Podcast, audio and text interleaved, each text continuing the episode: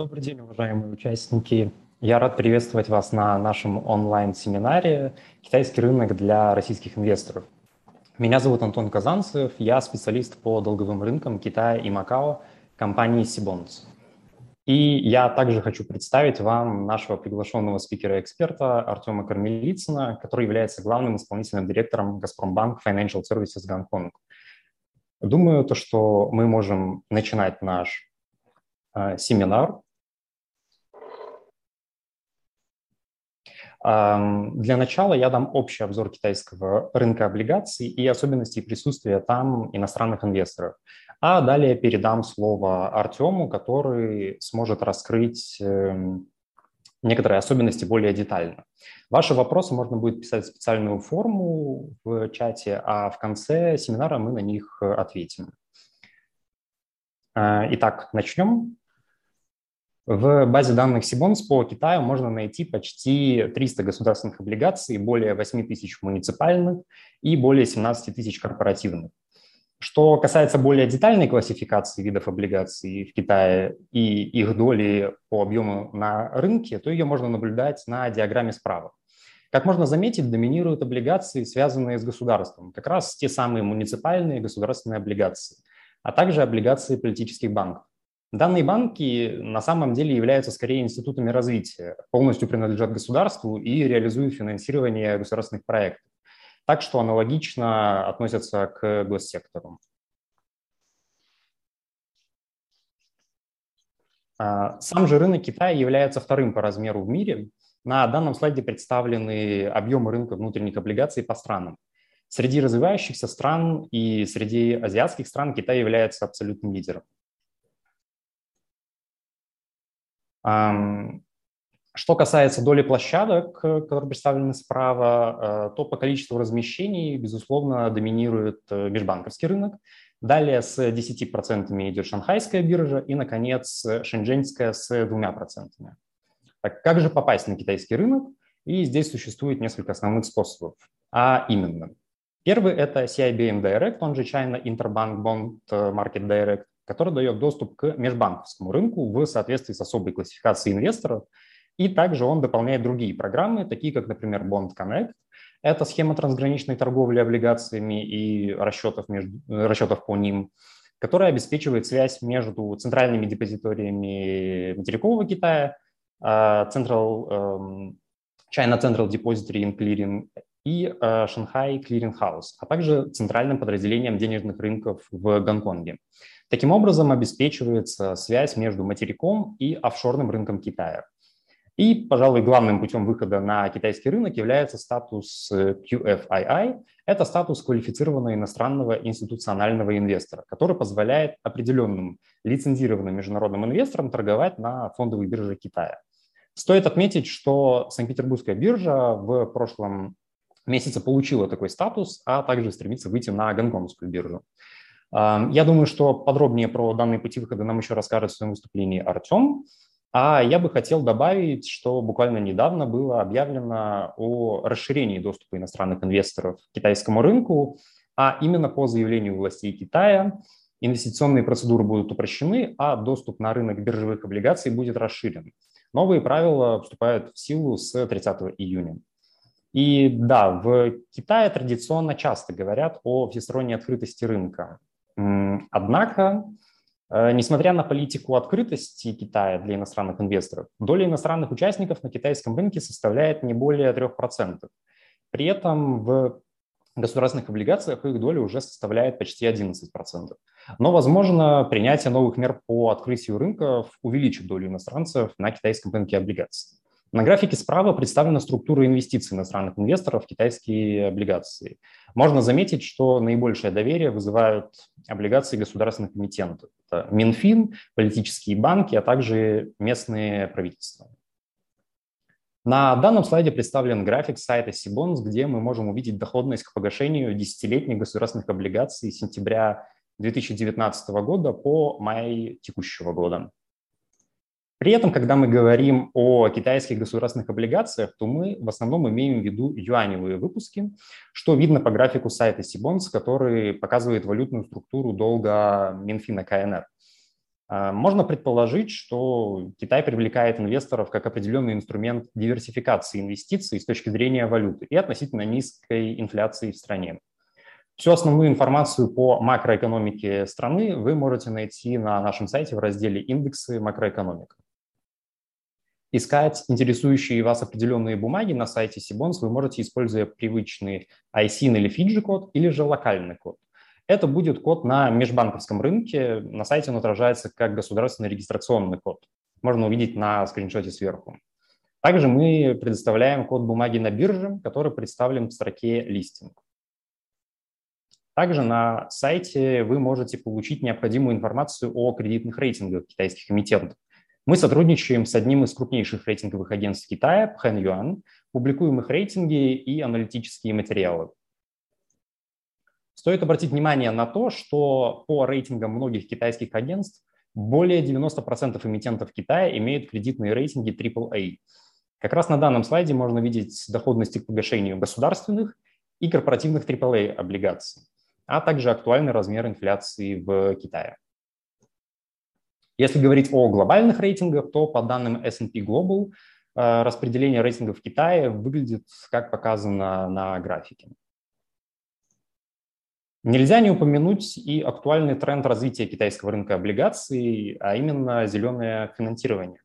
На графике слева можно видеть рост выпуска зеленых облигаций, начиная с 2016 года. И также можно заметить стремительный рост выпуска в 2021 году. Это связано с климатическими целями в последнем пятилетнем плане, предусматривающим достижение пика выбросов к 2030 году и углеродной нейтральности страны к 60 году. На правом графике можно увидеть э, крупнейших эмитентов зеленых облигаций в стране. Это China Development Bank, CIBC и China Three Gorges. В заключение я бы хотел отметить, что в базе данных Сибонс по китайскому рынку вы можете найти более 27 тысяч облигаций, более 10 тысяч эмитентов, использовать более 50 параметров для поиска облигаций и иметь доступ к более 10 тысяч котировок. Также могу анонсировать, что уже в следующем квартале мы планируем отображать реал-тайм котировки с шанхайской биржи. Китайский мудрец Лао Цзи говорил, что путь в тысячу ли начинается с первого шага. Надеюсь, что Сибонс поможет вам сделать этот первый шаг на китайском рынке облигаций, предоставляя свои актуальные данные. Вы можете связаться со мной и моими коллегами по электронной почте, если у вас возникнут какие-то вопросы по доступу к нашему сайту, а также какие-то запросы и предложения по базе данных Китая. Спасибо за ваше внимание. А теперь э, я передам слово нашему следующему спикеру, Артему Корнелицыну. Артем, пожалуйста. Антон, спасибо. А, всем добрый день. А, меня зовут Артем Кормилицын, ГПБ «Гонконг». Сегодня поговорим немножко более подробно про а, рынки юаневых облигаций материкового Китая и какие есть возможные каналы по доступу для а, инвесторов, включая российских инвесторов.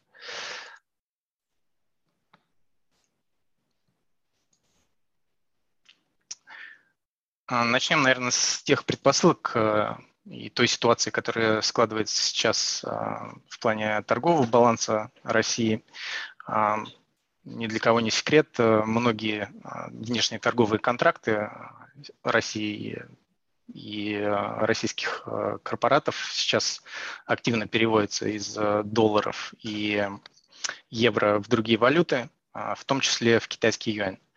И а, сейчас и банки, и, соответственно, российские корпорации сталкиваются с ситуацией, когда на балансах образуются достаточно большие пулы а, юаневой ликвидности, и, соответственно, встает вопрос, а, что же с ней делать, как ею управлять.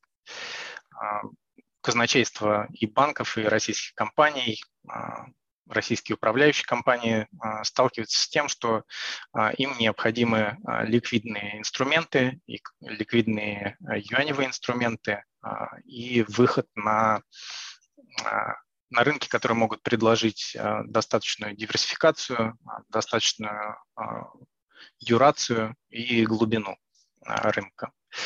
Я уверен, что в России совсем скоро появится свой юаневый долговой рынок. Все предпосылки к этому есть. Есть спрос, а он растет с каждым днем из-за притока юаней в страну. И это, конечно же, все превратится в то, что появятся и российские облигации российских корпоративных заемщиков, номинированные в юанях.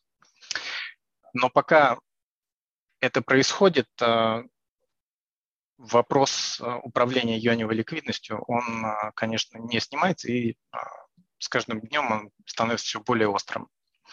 Сегодня поговорим о том, куда вкладывают международные инвесторы свои юани, и посмотрим на те инструменты, которые, наверное, отвечают требованиям казначейства российских банков и корпораций, и может быть, немного более подробно остановимся на, на том, как попасть на эти ликвидные рынки. Очевидно, что самым ликвидным юаневым рынком является долговой рынок КНР, именно материковый.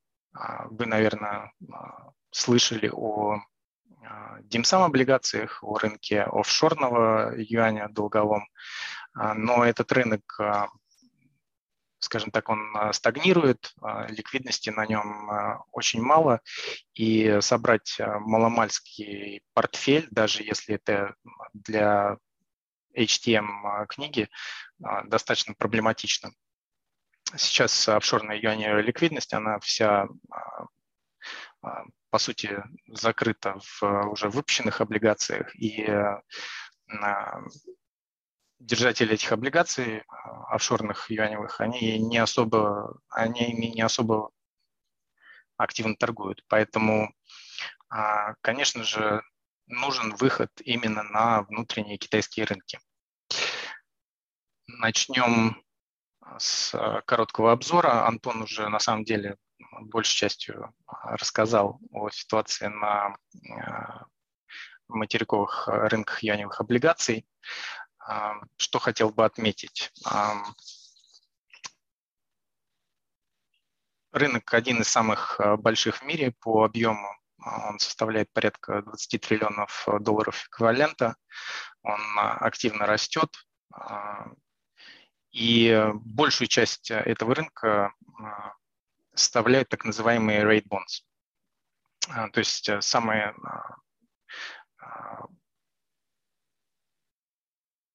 самые ликвидные, самые а, надежные а, кредитные инструменты, они составляют порядка 56% от, а, от всего рынка. В классификацию э, rate bonds э, китайцы относят к э, этой классификации гособлигации КНР, финансовые облигации политических банков. Есть, э, соответственно, три банка. Это Народный банк Китая, Банк развития Китая, извините, сельскохозяйственный банк развития Китая и экспортный импортный банк Китая. Соответственно, три policy banks. И к ним также относятся бумаги, выпущенные местными правительствами. Как Антон уже отмечал, э, иностранные инвесторы предпочитают, а, имеют уже небольшую, но существенную долю на китайском рынке, а, но самые большие, большие покупатели а, долговых бумаг на китайских рынках – это китайские коммерческие банки. Какие предпочтения у иностранных инвесторов? Иностранные инвесторы предпочитают э, низкий риск, может быть, не такую высокую доходность, но э, хорошую, хорошую ликвидность, э, глубину и возможность набирать в портфель достаточную дюрацию да, там, в соответствии со своим, своими показателями по портфелям. 90% в портфелях иностранных инвесторов составляют CGBs, а, China Government Bonds, китайские гособлигации, и облигации политических банков, PFBs.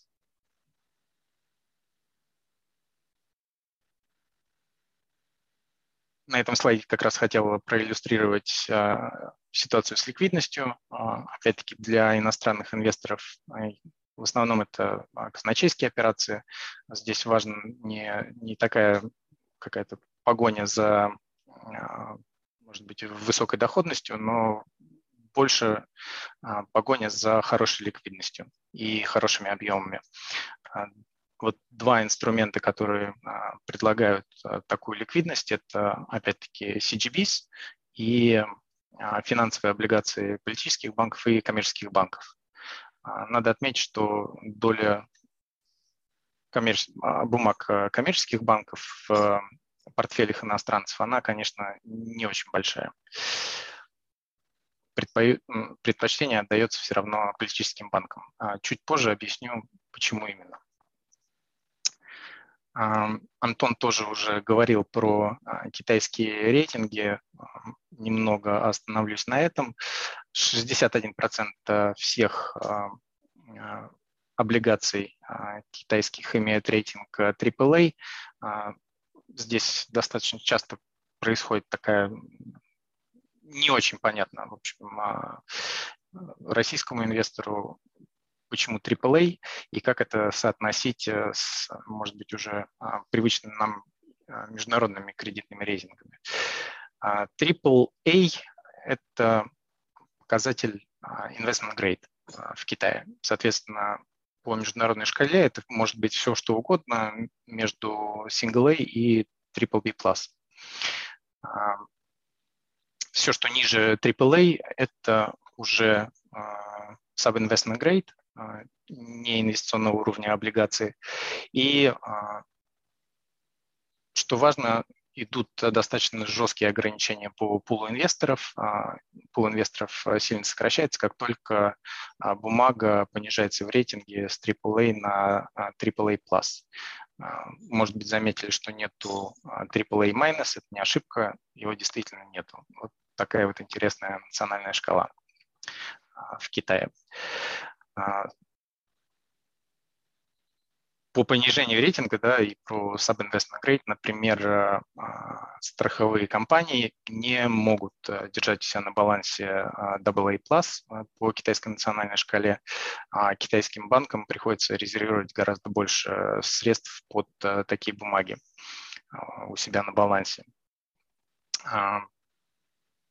Поэтому иностранным инвесторам тоже, конечно, в первую очередь нужно а, отдавать предпочтение и смотреть на AAA.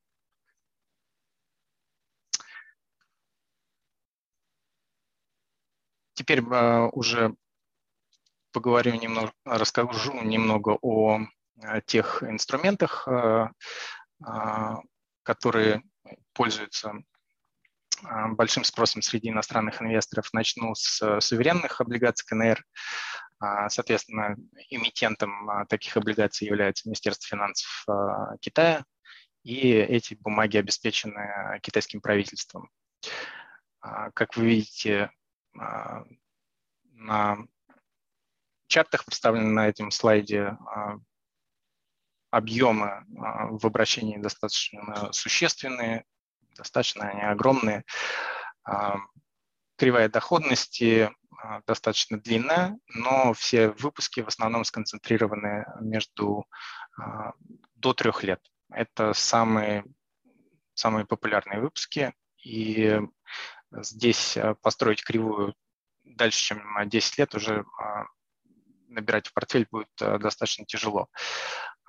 Соответственно, бумаги, которые а, с, со сроком обращения до трех лет, они достаточно активно торгуются на вторичных рынках. Доходность, а, соответственно, у CGB в, в трех годах а, в, сегодня составляет 2,3%, в пяти годах 2,5%. Доходность не очень высокая, прямо скажем, и а, если в прошлом году действительно там еще а, с учетом инфляции а, net return был достаточно аппетитный, то в этом году ситуация несколько изменилась. Э, ситуация и инфляция начинает разгоняться в Китае. И об этом тоже немного позже упомяну. когда буду говорить о ситуации на рынке и что делают инвесторы. Второй сегмент э, облигационного юаневого рынка, на который стоит э, обращать внимание, это облигации политических банков. А, очень ликвидные, а, их а, в обращении почти в полтора раза больше, чем CGBs.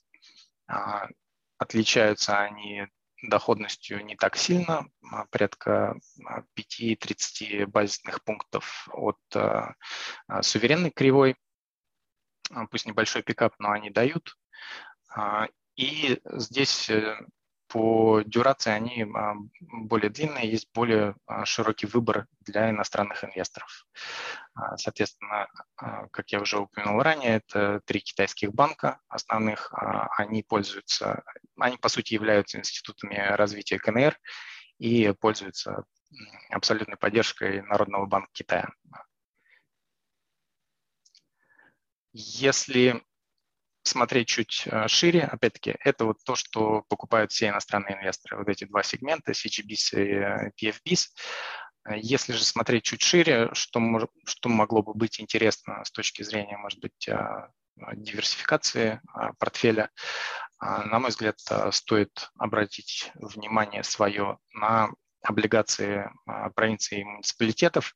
Здесь, конечно, нужно делать более а, глубокую аналитическую работу а, и оценку рисков. Соответственно, нужно представлять хорошо и географию Китая, и экономическое состояние отдельных провинций как, как эмитентов. Здесь я бы выделил из всех три провинции, которые являются локомотивом китайской экономики. А, это провинция Гуандун, а, Дзянсу и Шандун. Эти провинции, каждый из них вносит свой вклад в ВВП Китая более 10%. Соответственно, чтобы так осязаемо это представлять, ВРП провинции Гуандун, оно в прошлом году было равно почти 2 триллионам долларов. Это большие экономические мощности и, соответственно, хорошие денежные потоки и неплохие кредитные метрики. А, все они, естественно, имеют кредитный рейтинг по национальной шкале AAA. И дают, может быть, небольшой, но тоже пикап над uh, CGBs. Поскольку uh, провинции привлекают uh, деньги на долговых рынках в первую очередь для того, чтобы обеспечивать свои потребности в финансировании долгосрочных инфраструктурных проектов, эти облигации имеют сроки обращения гораздо более длинные, нежели PFBs или CGBs. Поэтому для тех а, инвесторов, кому важна, важна дюрация в портфеле, а, стоит обратить внимание и на этот сегмент а, рынка юаневых облигаций. Вот те три сегмента, которые я писал, они, повторю еще раз, они самые ликвидные, самые здесь можно найти диверсификацию а, но доходность, опять-таки, поскольку риск а, очень низкий, а, доходность, доходность имеют они соответствующую.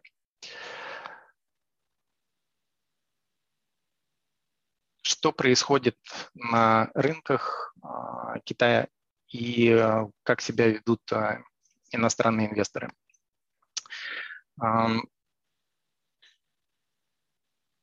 После как Антон тоже отмечал уже сегодня, а, Китай либерализует свой рынок, а, привлекает иностранных инвесторов, а, в том числе и на облигационные рынки, и доля владения иностранными инвесторами постоянно росла, начиная с 2017 года.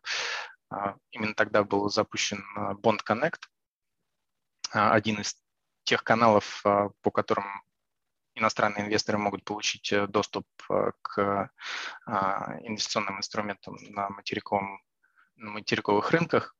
А, в, а, в январе этого года объем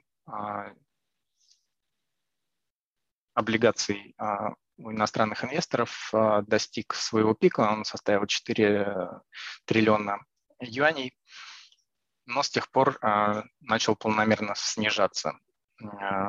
Самый большой отток был зафиксирован в, в марте, и мы видим, что и в апреле отток был тоже достаточно сильный. При этом это достаточно беспрецедентная ситуация. За последние пять лет а, мы а, таких оттоков не видели. А, в среднем рынок за последние пять лет увидел только 6 месяцев оттоков, и то каждый месяц оттоки не превышали 35 миллиардов юаней.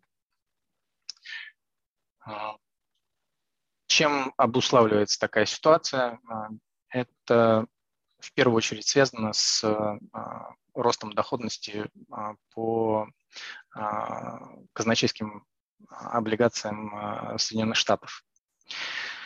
Как вы знаете, доходность стала резко расти в феврале, начиная с февраля.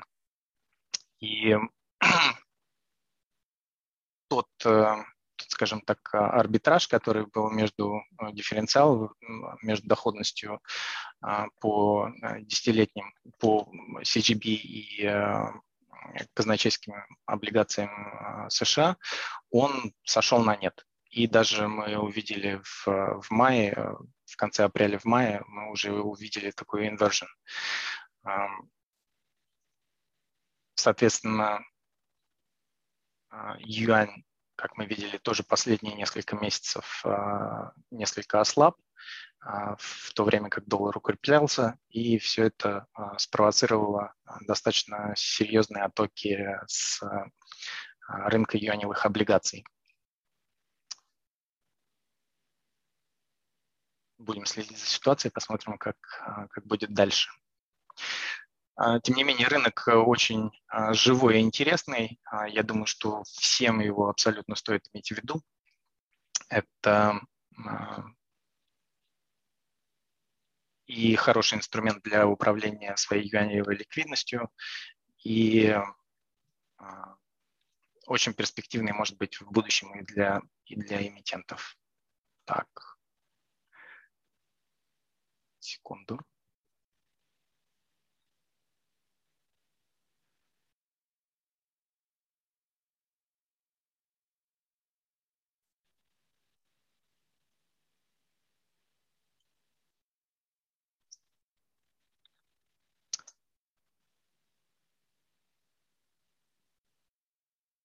небольшие технические сложности. Секунду.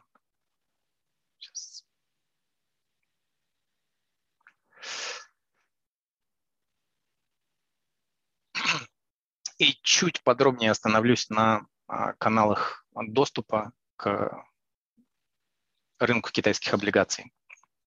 А, на сегодня существует э, три основных э, канала а, доступа. Расскажу о каждом поподробнее и расскажу немножко, может быть, о а, чем они друг от друга отличаются. А, три канала ликвидности – это а, программа Bond Connect, QFI, то, о чем тоже Антон уже сегодня говорил. QFI так раньше называлась эта программа, Qualified Foreign Institutional Investors, и она была объединена с RQFI не так давно, в 2020 году. И теперь это объединенная программа а, под аббревиатурой а, QFI. И еще один канал ликвидности – это CIBM Direct. CIBM – это China Interbank а, Bond Market, межбанковский рынок облигаций Китая. Среди чем, чем они отличаются?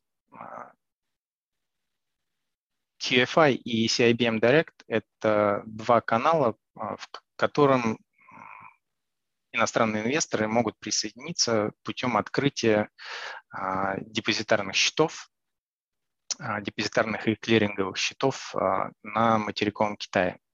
Соответственно, для того, чтобы получить статус QFI, иностранному инвестору в первую очередь нужно найти китайский материковый банк, который согласится открыть депозитарный э, счет э, для ценных бумаг, а также кэш-счета э, для торговли на рынках КНР. И после этого подать заявку в China Securities Commission и получить от Народного банка Китая идентификационный номер. Это звучит, может быть, не так страшно, но на самом деле процесс достаточно трудоемкий. А, и основное, наверное, а, основной вопрос – это а, выбор банка и отношения с этим банком. Что касается CIBM Direct, то здесь не нужно открывать депозитарные счета в банках. Они открываются напрямую а, в центральных а, депозитариях и а, клиринговой компании Шанхай Клиринг Хаус, но в то же время все равно необходимо иметь так называемого расчетного агента по облигациям, что опять-таки приводит нас к отношению с китайскими банками и выбору своих будущих партнеров. А, что касается Bond Connect, это а, такой заход извне через Гонконг. Для того, чтобы а, попасть э, в Bond Connect, иностранному инвестору необходимо открыть депозитарный счет ценных бумаг в одном из банков-участников CMU. CMU – это центральная расчетная депозитарная система Гонконга, Соответственно, многие глобальные банки предоставляют такую услугу, когда можно открыть депозитарный счет, а, например, э, а, в Сити а, в Лондоне, и он предоставит э, через Сити Гонконг доступ э, к Bond Connect. Наверное, Сити сейчас не самый удобный вариант для российских инвесторов, поэтому здесь, наверное, стоит рассматривать именно а, китайские филиалы, а, филиалы китайских банков в Гонконге, которые имеют семью clearing participant статус. Чем еще отличаются эти три канала? CIBM Direct, он более заточен, наверное, для а, очень крупных а, инвесторов, а, таких как центральные банки, институты развития, государственные фонды, пенсионные фонды и так далее. Bond Connect и программа QFI, они рассчитаны на более широк, широкий круг инвесторов. CIBM Direct, опять-таки, дает доступ а, исключительно к межбанковскому рынку а, облигаций, несмотря на то, что это самый большой рынок облигаций, тем не менее, а, все-таки некоторые ограничения есть, в то время как Bond Connect дает доступ не только к межбанковскому рынку, но и к облигациям на биржевом рынке.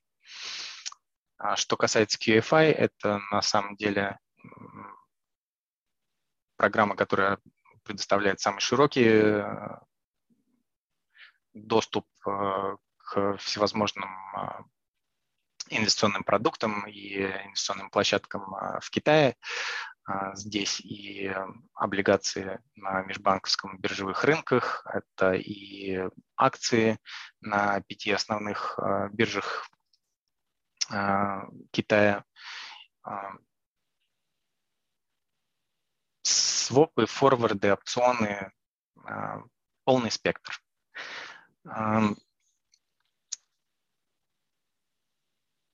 Три канала работают достаточно хорошо. Многие иностранные инвесторы этими пользуются. Как Антон упомянул, СПБ получила статус QFI не так давно и на сегодня является единственным пока а, институциональным инвестором из России, который получил такой статус. Я думаю, что всем российским инвесторам стоит иметь в виду эти каналы ликвидности и эти ликвидные сегменты китайского облигационного рынка. Хочу в конце своей презентации пару слов а, рассказать о работе Газпромбанка а, на азиатском направлении. Мы здесь работаем уже достаточно давно. А, соответственно, у Газпромбанка дочерняя компания в Гонконге с лицензиями от местного регулятора. Мы занимаемся рынками капитала. И, безусловно, смотрим на материковые рынки как на, на будущее. Поэтому а, приглашаю всех а, к сотрудничеству, приходите в Газпромбанк. А, чем сможем, мы вам поможем.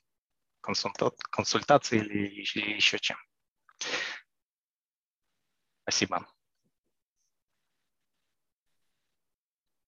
Артем, спасибо за ваш доклад. Уверен, что он очень полезен для участников нашего семинара. Теперь я предлагаю перейти к ответам на вопросы наших зрителей. Я буду зачитывать э, из чата, куда их э, присылает наш модератор. Сейчас тогда начнем с первых. Пришло достаточно много вопросов.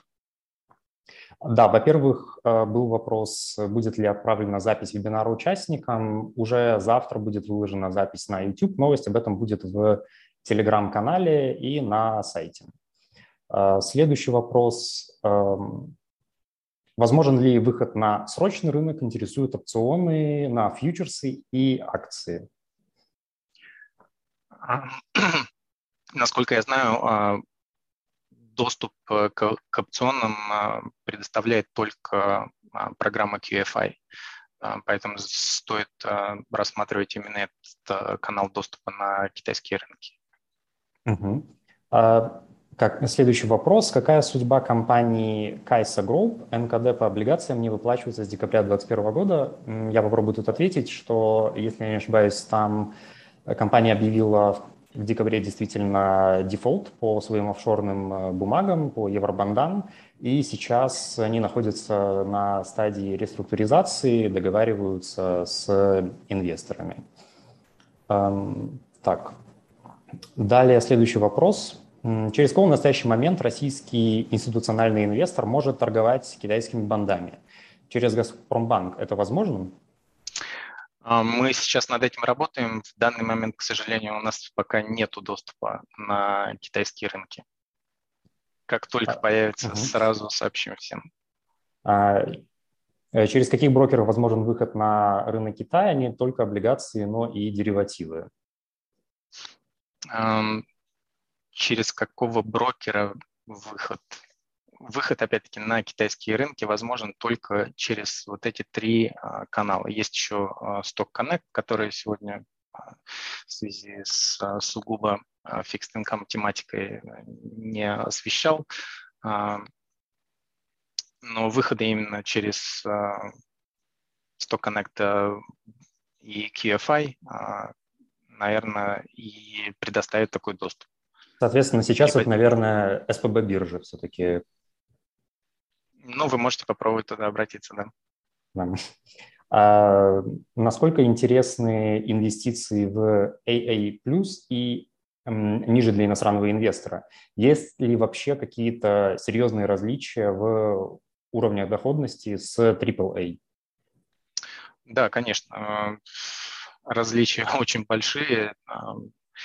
Опять-таки, AA Plus – это очень большой сегмент э, китайского рынка. Это большое количество корпоративных бумаг э, в первую очередь. И эм, опять-таки китайская рейтинговая шкала, она не показывает э, очень большой разницы. В том же AA+, вы можете найти доходность, которая может быть, на 150 э, базисных пунктов э, выше, а, выше суверенной кривой, но также в том же а, рейтинговом сегменте вы можете увидеть бумаги, которые торгуются double digits, и, и это для них нормально. стоит ли, туда, стоит, а, да. стоит ли туда, стоит ли туда заглядывать? А, безусловно, если если у вас есть а, такой риск аппетит, конечно же, но это Китай, соответственно, раз, разбираться там придется достаточно долго, риски там а, соответствующие. А как раз-таки у нас есть вопрос, какие отметите основные риски на долговом рынке Китая? На долговом рынке Китая, я думаю, что ну, макроэкономика сейчас будет в фокусе в этом году. А, китайское правительство сейчас уделяет очень большое внимание а, тому факту, что экономика очень сильно замедлилась. А, если смотреть на оценки э, глобальных банков, то они видят э, рост экономики во втором квартале э, в районе 1,7% по году, в то время как есть еще такой неофициальный индекс Ликачана, так называемый, по которому китайская экономика индекс Ликачана – это более, более широкая, наверное, и более а, может быть, правдоподобная а, статистика а, Китая, она неофициальная. Так вот, э, индекс Ликачана показал рост на уровне нуля за апрель. Соответственно, экономика замерла. Здесь много причин, в том числе и э, очень жесткие локдауны. Соответственно, китайское правительство сейчас пытается а, экономику срочно реанимировать. А, было очень большое а, совещание, где было более 170 тысяч китайских officials со, всех провинций. Собирало его правительство, и целый пакет мер они выкатывают для поддержки экономики. Посмотрим, насколько им это удастся. Но а, основные, основные риски – это, безусловно, это а, макроэкономика и как себя будет вести а, Народный банк Китая с точки зрения ДКП. Спасибо. Далее у нас есть вопрос, э, даже два вопроса, я их объединю в один – а каковы сопутствующие расходы при покупке облигаций или акций в Китае для иностранцев? И, соответственно, каковы налоги на инвестиционный доход в Китае для иностранных инвесторов?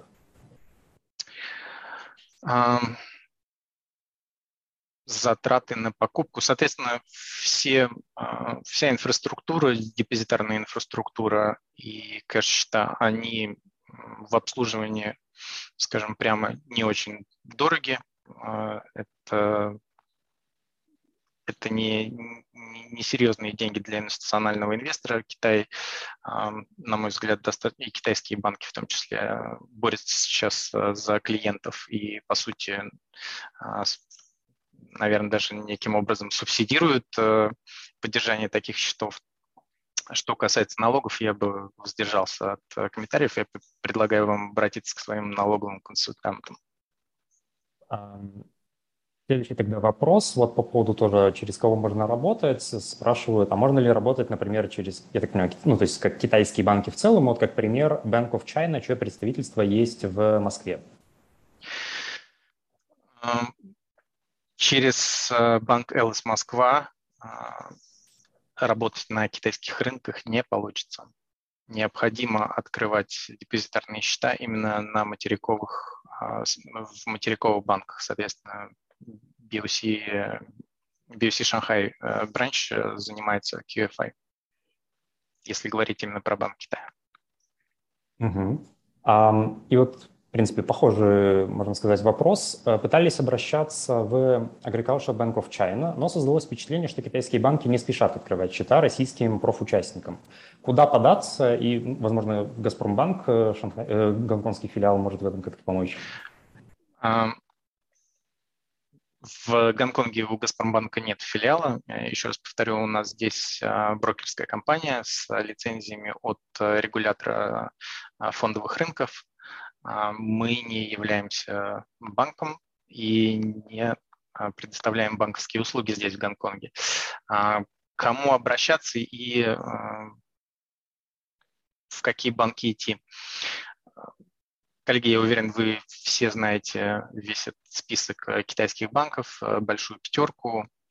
То, что сейчас они достаточно сложно контачат, наверное, связано с, с тем, что в целом сейчас достаточно сложно им а, идти нам навстречу. Во всяком случае, они дают такие комментарии.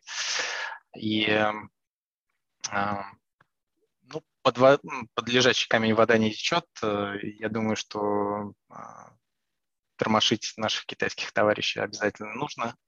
И дорогу осилит идущий.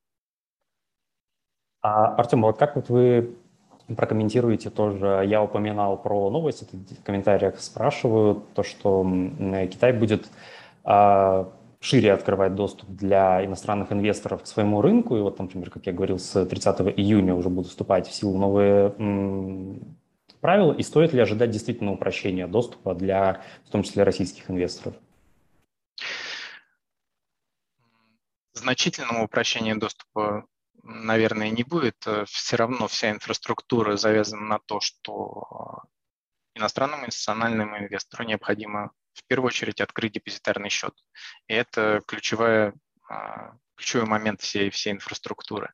Соответственно, из трех каналов а, у одного канала это депозитарные счета в Гонконге, у второго, у QFI, это в китайских материковых банках, и CIBM Direct это, соответственно, в а, центральном депозитарии китайском. С этой точки зрения, наверное, вот это самая сложная часть а, доступа к китайским рынкам. Все остальное, да, они будут, наверное, расширять э, линейки продуктов, которые можно иметь доступ, а, будут а, и расширять и деривативные продукты, и репо, и а, FX Hedge. Но как-то прям совсем открыть свой рынок, я не думаю, что Китай собирается. В целом китайская экономика продолжает быть закрытой, и китайские рынки оперируют с внешними рынками именно через вот эти три канала ликвидности. А, я не думаю, что а, в обозримом будущем а, Китай снимет все эти барьеры. И тогда, наверное, один из таких, или завершающий даже вопрос – а вот э, мы, то есть, большей частью говорили сегодня про институциональных инвесторов, про их э, каналы доступа на китайский рынок. Но вот все-таки, если мы говорим про э, физические лица, то каким образом на данный момент это может быть как-то осуществляться, или пока что получается, что китайский рынок облигаций закрыт? Пока закрыт. Пока а... закрыт. Может быть, я последний вопрос тоже возьму по поводу да. А, депозитарного моста с НРД. Это хороший вопрос. Над этим проектом а, Газпромбанк а, в том числе а, тоже достаточно долго работал и продолжаем работать вместе с Министерством финансов по выстраиванию моста. Соответственно, это было бы крупным инфраструктурным прорывом а, в объединении финансовых рынков а, а, КНР и России. И это очень большой проект. Я в данный момент, опять-таки, такого моста нет, но все предпосылки к этому есть, учитывая то, что образуется пул изолированный теперь получается как э, ликвидности, юаневой ликвидности в России. А, Китаю в том числе будет интересно для того, чтобы а, выстроить именно такую инфраструктуру между двумя странами, чтобы а, натуральным образом проходил, происходил переток капитала с одного рынка на другой. Во всяком случае, об этом также говорили, говорил президент России и председатель э, КНР а, Си а, на своей декабрьской встрече, они как раз ставили акцент о том, на том, что необходимо и дальше развивать э, инфраструктуру между двумя финансовыми рынками и упрощать доступ инвесторов на рынки друг друга. Я надеюсь, эти месседжи будут услышаны на всех уровнях власти, и в Китае в том числе, и мы этот проект вскоре сдвинем.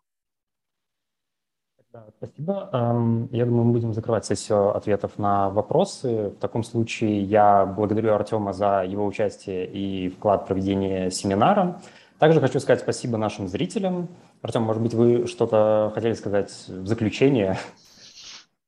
В заключение, наверное, повторю, что да, Восток дело тонкое, здесь э, простых, э, простых путей нету. А, тем не менее, это тот рынок, э, который, безусловно, стоит иметь в виду, а на него стоит смотреть, нужно его изучать, и нужно, нужно работать на то, чтобы эти каналы выхода на этот рынок или же каналы между рынками России и Китая, они все-таки были выстроены. Да, спасибо вам. Мы надеемся на продолжение нашего сотрудничества. На этом мы завершаем наш семинар «Сибонс. Китайский рынок для российских инвесторов». До свидания и успехов. Спасибо.